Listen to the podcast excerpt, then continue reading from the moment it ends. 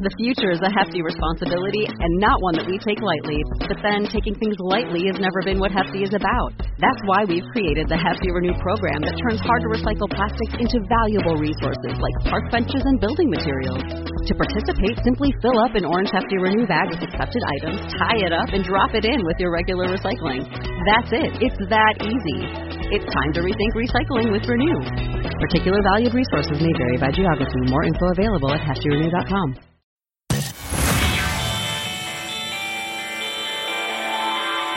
want to learn how to manage your own investments?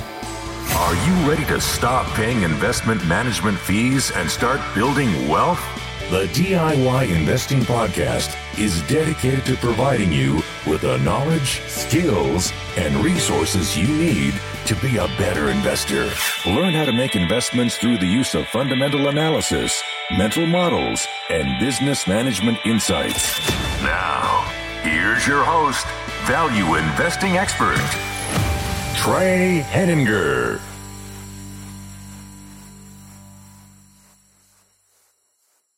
Hello, and welcome to episode 35 of the DIY Investing Podcast. My name is Trey Henninger, and I'm your host. In today's episode, I'm going to challenge value investing norms by telling you that shorter holding periods are better. This is a first principle that should be a foundation of your understanding of investing. Don't believe me? Listen on to find out why. Before I get started, I want to make a short request. If you gain value from today's content, please consider becoming a patron of the podcast. I produce this show as free educational material without advertising because I believe your time is valuable and advertising distracts from that. Producing this show takes both time and money, and your financial support helps me to continue producing great content for you. You can learn more at diyinvesting.org/patron. Patrons receive exclusive access to my private investment research, including a list of the stocks I own and the valuation work that I perform. Thank you for your support. So, shorter holding periods are better as an investing first principle. And just a reminder here so that we understand each other first principles, when we talked about previously in one of our earlier podcasts, we specifically discussed what first principles are. And first principles are foundational building blocks they're building blocks that you can use to build a strategy, to build ideas, to build understanding. They are the basis for what you understand about the world. And in the context of investing, an investing first principle is a building block for the overall understanding of how investing works, what goes into building a portfolio, what goes into an investing strategy. So, an investing first principle is something that is known, something that is truthful, something that you can build a strategy around. Which is why, when I say that shorter holding periods are better, you may not fully understand yet what I'm talking about because there's a lot of talk in the investment universe, there's a lot of talk in value investing all about long term thinking, all about that, that you need to be investing for the long term, that there's value in buy and hold, that by using an index and investing for long periods, you're going to have better returns.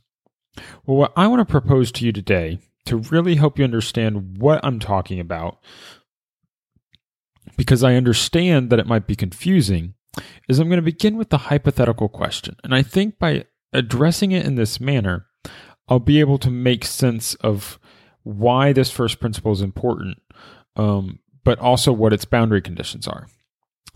So, my hypothetical question for you Would you rather earn a 10% return in one year or 10 years. And to clarify, I don't mean compound annual return. I'm not saying that you're earning 10% a year for each of those 10 years. I'm saying you're you're earning 10% total over 10 years. So we're talking about total return, not compound annual return. So would you rather earn a total of 10% return in 1 year or in 10 years? Now what does that mean? It means if you invest $10,000 at the end of the year, you would have $11,000. Or at the end of 10 years, you would have $11,000.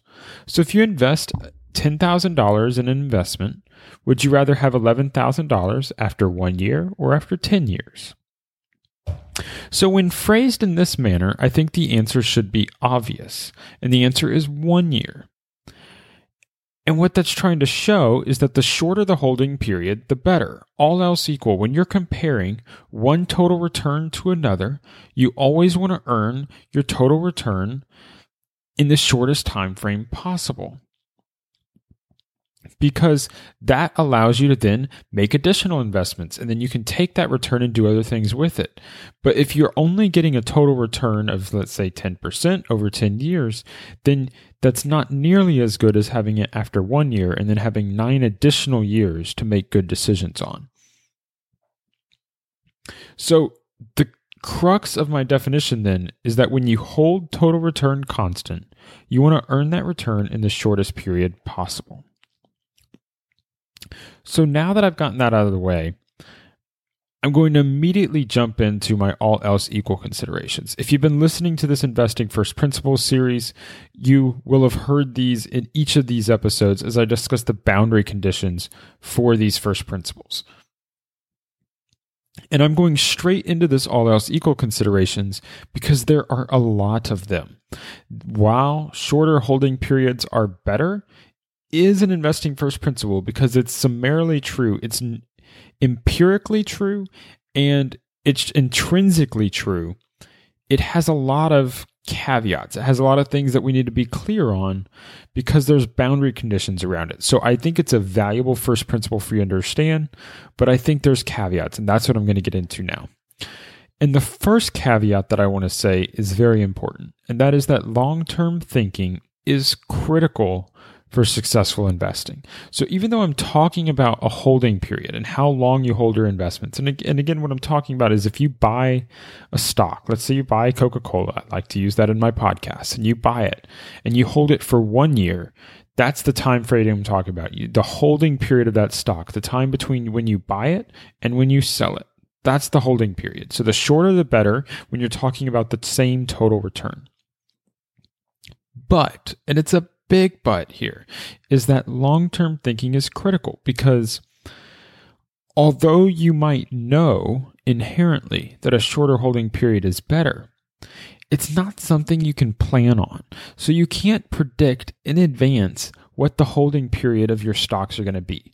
Before you make your investment, it is almost impossible for you to know how long you will hold that investment.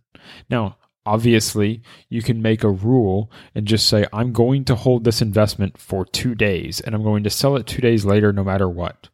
Well, sure. In that case, you might know that you're going to hold it for two days. Is that what you absolutely are going to do? No, because it might turn out that you're going to end up selling it after one day or you might sell it after 10 days. You don't know. But the key is is that if you want to be a successful investor, long-term thinking is still important. I'm not eliminating long-term thinking. I'm just talking about the holding period that you actually have. And that leads me to the second main point here, which is also critically important. And I began this hypothetical question for clarifying a difference that I wasn't talking about compound annual return. So now I want to. I want to talk about the difference between CAGR or compound annual growth rate and total return. So your compound annual growth rate is what annual return you must earn every year for a period of years in order to achieve a specific total return. So for instance, if my total return is 10% and my holding period is one year, then my compound annual growth rate is also 10%. But if my total return is 10% and my holding period is now 10 years, then my compound annual growth rate is somewhere around approximately 1%. And usually when you talk up, when you hear people talk about what returns you can expect from an investment, what returns you can expect from stocks, returns you can expect from bonds, they're talking about compound annual growth rates. They're not talking about total returns. And that's where I think it's important. So like if they say okay, stocks can return 6% a year or stocks can return 10% a year, they're saying this is what's going to be happening every year. For instance, if instead of earning 10% for 10 years total, you earn 10% for 10 years in a compound annual manner, you're going to have your money more than double because it's going to double in approximately seven years. And then it's going to have an additional three years beyond that to keep growing. So obviously, the whole point of investing is to is to harness the power of compounding, to have that ability to grow your investments over time and to earn interest on your interest or to earn dividends on your dividends. So that's why I'm trying to separate that because if the question instead was, would you rather earn a 10% compound annual return for one year or a 10% compound annual return for 10 years, then the correct answer is 10 years. Because now you're locking in that compound growth rate over a longer period of time and you're eliminating the reinvestment risk that comes about when you have a lower return or when you have that return over a short period of time. So that's really what I'm trying to address here is that we need to separate our thinking between compound returns and total returns. And what I'm talking about in terms of holding period is total returns. So, why does that matter? Well, what I just said is that long term thinking is important, but you can't predict your holding period in advance. And what that means, the reason I say that is, is I once made an investment a few years ago I bought a stock. It had a high dividend yield. The dividend was exceeding 10% a year. And I found that to be very um, attractive as an investment candidate.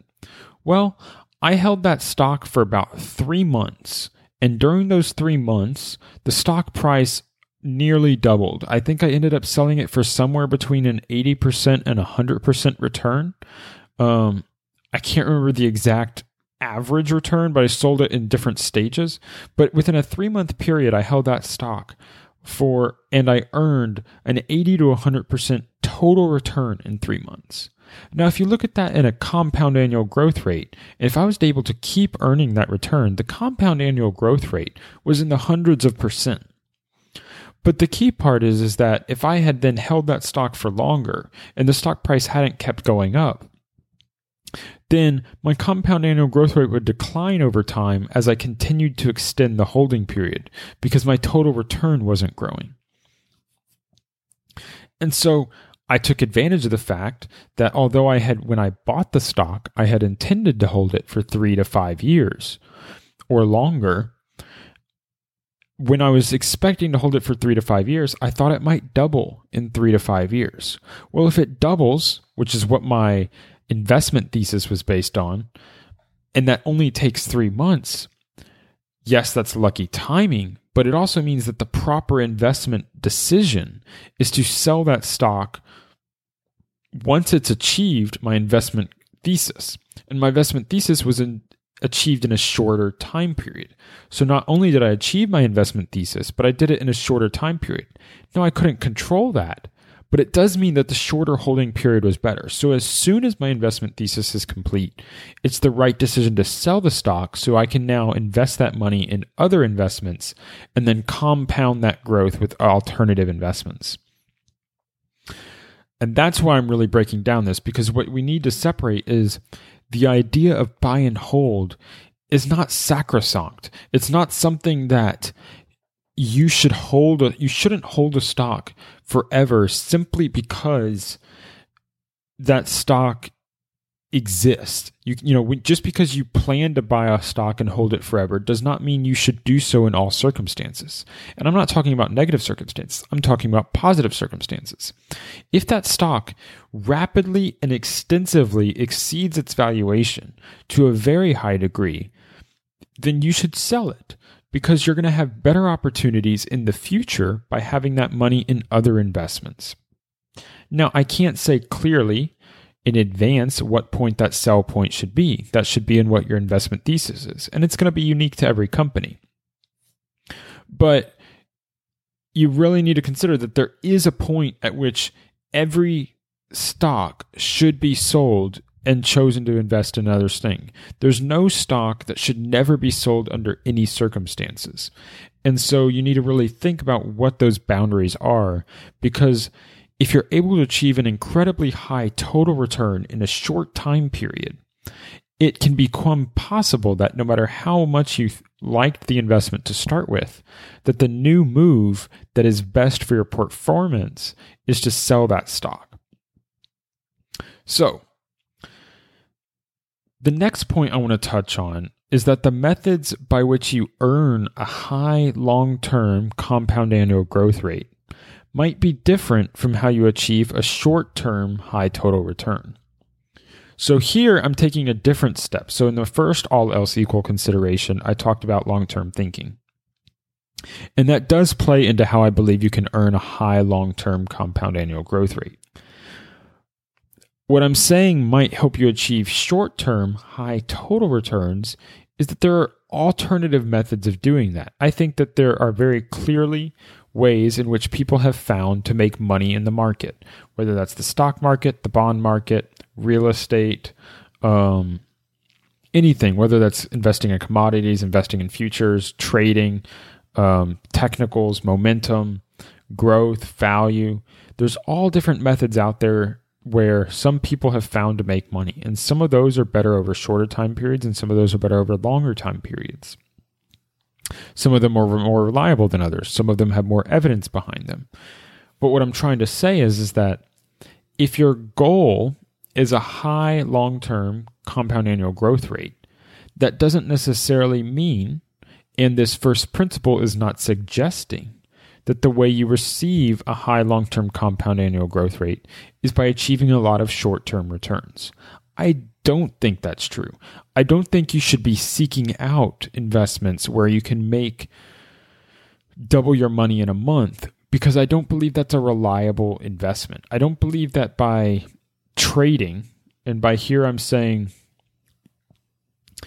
trading and investing are two different things. Investing what you're trying to do is make money off of the business by being a part owner of businesses. And those businesses produce earnings by selling products and producing services that provide value to the marketplace. Trading is the exchanging of pieces of paper from one person to another and trying to make a money off the difference. You're trying to find someone else that's willing to pay you more for your piece of paper than what you paid for it. This is the classic buy low, sell high.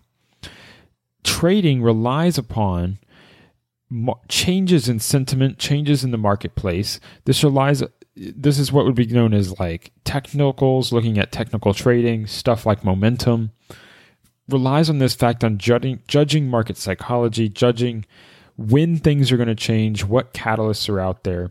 And I'm not recommending trading. I am a big proponent of investing. I believe that you should make your money by being long term owners in companies, being a part owner in those companies, and pr- earning money because those companies are adding value to the economy. However, the point of this investing first principle is that you must recognize that your holding period is important.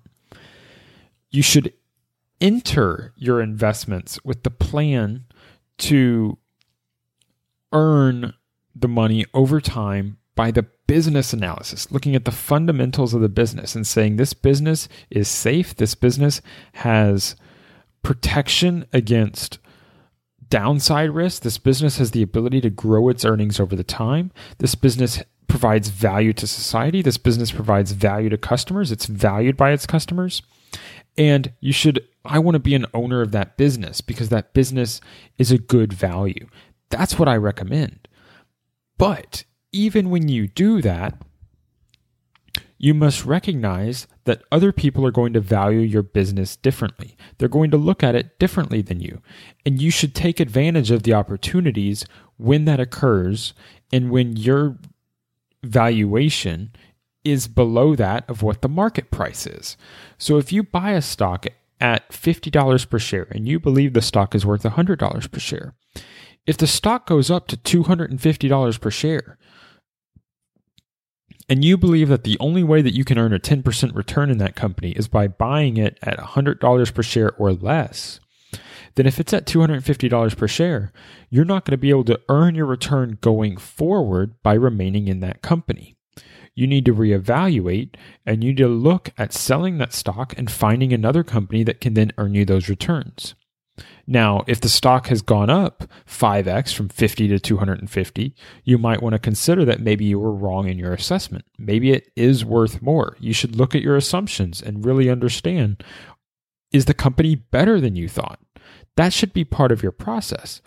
But if the market rewards you by happenstance and chance with a high total return over a very short period, you need to remember that short holding periods can lead to greater compound annual growth rates if you're achieving the same return. So when stocks get ahead of themselves, when a stock is pricing in 5, 10, 15 years of future growth in order to be worth what it's priced at, you need to recognize that now you have additional risk. Now you have the risk that 10 years from now, the stock price might not be any higher than it is today because it's going to take 10 years for the earnings to catch up to its current price. And so, when the market rewards you with happenstance and chance and gives you better than expected annual returns, take advantage of it because you can recognize that the shorter holding period is better for you, assuming you're able to find other investments. And so recognize I'm not exactly recommending selling your investments and going to cash. I'm just saying you should be aware that the attractiveness of your investments is directly linked to the price. So as the price goes down, the attractiveness of your investment should increase. And as the price goes up, the attractiveness should decrease. And that there's a tipping point by which the investments that you have are no longer as attractive as other investments that you might be able to put that money into it is important you understand where that line is, and you should always be seeking to better understand both the companies you own and the new companies out there because you could increase your returns when you're able to take a company that's overvalued, sell it, and buy a company that's undervalued. The next point I want to talk about is that in the long run, the long term is simply made up of many short term periods. When we talk about a 30 or 40 investment 30 or 40 year investment time horizon, you're talking about periods that you have 10 different periods that are made up of three years each, or you have eight, or you have six periods that are made up of five years each. Although you might plan to hold things for 30 years, it might make sense to sell it after three or to sell it after five because that optimizes your return over that t- your five year time frame and you might then look to see what is most important for optimizing your return over the next five year time frame now where that doesn't work as well is when you're talking about even shorter time periods. I'm not saying that the way to earn good returns over a three year period is to optimize every two week period. That's not what i'm saying at all. There's a crossover point where you're unable to make predictions about how likely the market is to respond what's going to what's going on. And I believe that time frame is really you need to hit the 3 to 5 year time marker before you can start to rely on the fact that your analysis is driving the results of your stocks. And so if you're trying to make decisions on a week by week basis, let alone a day by day or hour by hour basis, you're not thinking clearly in the way that is based upon first principles. It's not based upon what you can back up with data in how the investments are performing in the underlying business. You might see a stock price change 10% in one day, but it's highly unlikely that the business is changing 10% in that same day. Just as when the stock price goes up half a percent one day and down 2% the next day, the business isn't changing that often. That's just investor psychology. So you need to be aware of that and you need to understand what's going into that. And this leads me to my last key point on where there's an all else equal consideration. And that's this idea that there's a difference between value and growth investing. Now, I personally believe that all investing is value investing. If people say they're growth investors, if people say they're value investors, I believe that all investing at its core, if done properly, is the idea of value investing, where value investing is buying something for less than it's worth. So something is worth a dollar, you're trying to pay 70 cents or less for it. That's what value investing is. Now, the mainstream pundits would like to tell you that there's a difference, and they'll say something like, well, value investors are trying to buy um, cheap companies that don't grow and that have a lot of cash flow. And growth investors want to buy companies that are growing their earnings very quickly or growing their revenue very quickly. And while some people think that way, that's not how I think. How I think is that there's no difference between them. there are times where it makes sense to buy a company at a 30 times PE ratio because it is undervalued at a 30 times PE ratio because its earnings are growing so fast that it is worth it. And that is a value investment if the future earnings can be reliably predicted. In the same way, it's also a value investment if you buy a stock at 5 times PE ratio because the current earnings are high and they're likely to stay high. Those can both be value investing, even though the 30 PE company will generally be called a growth investment, and the 5 PE company will generally be called a value investment. That's not how I want you to think because it's not how I think. I think very much that value investing is very simple. All you're trying to do is pay less than what something is worth. You know, Warren Buffett likes to use the phrase of buying a dollar bill with three quarters. That's a great way of thinking about it. You're all you're trying to do is pay less than a dollar to purchase dollar bills. And those dollar bills might come in the future or they might come in the present. And growth investments are dollar bills that come in the future, and value and the so-called mainstream value investments are those that come in the present. But there shouldn't be any difference between them. However, I do want to highlight some of the key differences here because it plays into this first principle about holding periods. You see, the traditional Benjamin Graham, father of value investing, his philosophy was the result of harnessing the power of what's called mean reversion. Now, mean reversion is a mental model whereby basically things, whether it's statistics, earnings, revenue, prices, they come back to their average over time. So you might have fluctuations, and so earnings might go higher than average for a period of years, and then it'll come back towards its average over time, either due to competition or something else.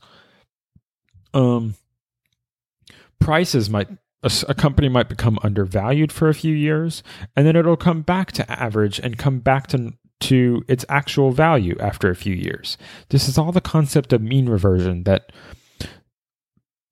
things revert back to their long term averages over time.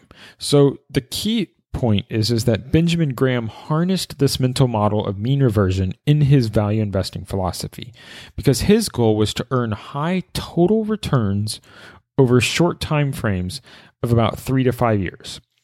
Now, he used this in what is called his net net strategy. So he was trying to buy companies that were trading for less than the cash or the working capital that the stock held on, that the company had on its books. And what he wanted to do was to buy a company at a 30 to 35% discount to its fair value or to its cash and to sell it when the stock price reached its fair value or exceeded its cash pile. And his goal was that the shorter time period over which this occurred, the more profitable his investment. Because when it reached fair value, because he bought it at a 30 to 35% discount, he would have a 50% gain. Now, what is that 50% gain over those time periods? Well, if you get a 50% gain over five years, that's approximately, but not exactly, like a 10% return each year. But if you have that 50% gain over three years, now you're talking a 15% gain per year. So that makes a huge difference. And if he was able to get that return in one year, now he's got a 50% annualized gain. And all of that harnesses the power of mean reversion. You see, Benjamin Graham was unable to predict, and he admitted this. He's not able to predict when an individual company would reach its fair value again all he would predict is that it was highly likely to occur at the future. You know, if a company was profitable and it was trading for less than the cash that it had in the bank, then it made perfect sense that for some time in the future, it would trade at least for the cash that it had in the bank because it was profitable and producing more cash each and every year.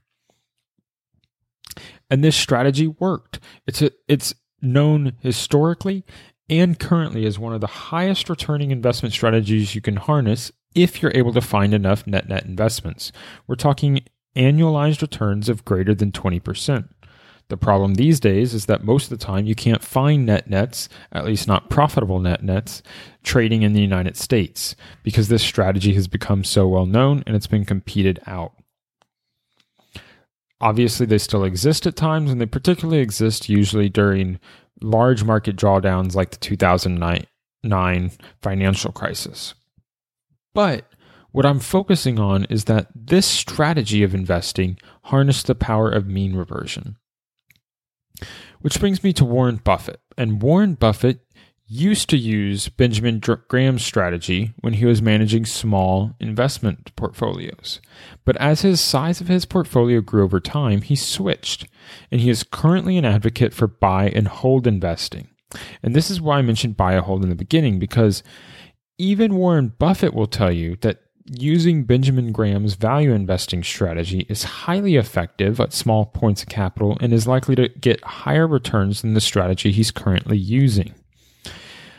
But the key is is that Warren Buffett is primarily earning his returns due to long-term growth investments in earnings over time. And this is where I said that value versus growth is a misnomer because Warren Buffett, a famous advocate for value investing, primarily earns his money through growth investments. So how does that make sense? And it makes sense because instead of harnessing mean reversion, Warren Buffett is harnessing returns through moats what he realizes he can focus on high quality companies and that the longer they have profitable growth, high profitable growth of earnings per share, the higher returns he can earn over time. And this is driven by moats and a high return on incremental invested capital. You see, if a company can earn high returns on invested capital, if it can invest that capital each year and, and can invest a lot of capital each year, then it's able to grow its earnings rapidly over time. And if you can grow your earnings per share faster than your discount rate for many, many, many years in the future, you can have a very high return over and over and over again without having to find new investments. And this is a strategy that's particularly well suited for having large amounts of money. But what I'm trying to illustrate is because he's a buy and hold investor, mean reversion is irrelevant to Warren Buffett. It doesn't matter to him whether a company is going from undervalued to overvalued. In fact, what he talks about a lot is buying wonderful companies at fair value, which means he no longer uses the idea of mean reversion. Which means that for him, he's left beside this shorter holding periods are better because what he's trying to do is recognize that he no longer has the right amount of money to harness this investing first principle. He's not negating this first principle, but he's simply recognizing that it's one that only investors with smaller amounts of money, which I would assume is basically anyone listening to this podcast, are ones that can actually use a mean reversion based strategy. Which leads me to when we think about mean reversion, why was this planned over a time frame of 3 to 5 years? Well, although Benjamin Graham could not predict when his investments would work out, what he realized is that they would generally mean revert within about 3 to 5 years. And most of them would mean revert within about 3 years. 3 years was a general time frame by which Benjamin Graham would recognize that the market psychology around a company would change, new investors would come in, would find it, new investors would value it and consider bidding up the price until it reached a fair value. Now, again, this is an average, but on average, he found that this three years or even up to about five years was a long enough time frame by which you could go through the full cycle of negativity, um, despair as a company you know bottomed in the marketplace and then di- the next step was being disregarded.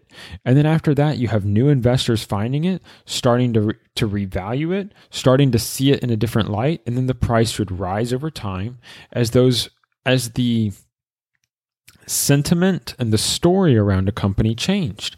And that time frame doesn't take a year it doesn't take 6 months it takes a period of time. And what he's just found is that on average is about three to five years. That's not to say he sold every company after three to five years. Some companies were sold in very short periods of time, like my example where I sold mine after three months.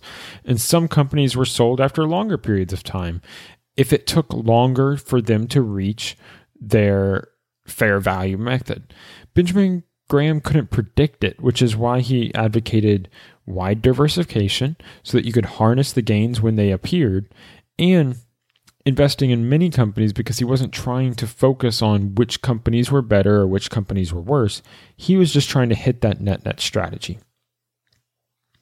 So, I want to wrap this up by reiterating that shorting hold, shorter holding periods are a viable, better shorter holding periods are better. And this is a investing first principle when you look at the same total result return result because the shorting holder shorter holding period for the same total return results in a better compound annual growth rate. So the key question is the brevity of your holding period within your control? And I would argue that it is not. While reversion to the mean is powerful and can be a huge driver of high returns, you should always be making your investments with a long term time horizon. As Warren Buffett would advise, don't invest in a company if you aren't at least willing to hold it for 10 years. You might be surprised with a shorter holding period, but don't expect it. Thank you for listening to this podcast. The full show notes for this episode, including my outline for today's podcast, are available at DIYinvesting.org slash episode 35. This is a listener-supported podcast, and you can support me today by leaving me a rating or review in your podcast player. Just open up your podcast app, click on DIY Investing Podcast, and leave me a rating or review. I would really appreciate it because your ratings are the only way that this show can grow and reach more people so please consider leaving me a rating and review. Thank you for listening, and until next time, stop paying fees, start building wealth.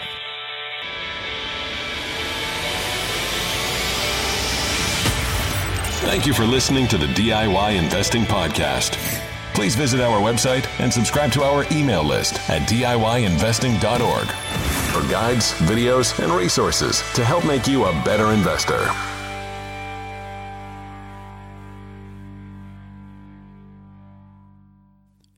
The DIY Investing Podcast is presented for general informational and entertainment purposes only. I have not considered your specific situation or risk profile, and I have not provided investment advice. The information presented on the DIY Investing Podcast should not be construed as investment advice. The views and opinions expressed on the DIY Investing Podcast are those of the participants and do not necessarily reflect those of the show's host or sponsors. DIY Investing, its producers, sponsors, and host, Trey Henninger, shall not be liable for losses resulting from investment decisions based upon information or viewpoints presented on the DIY Investing podcast.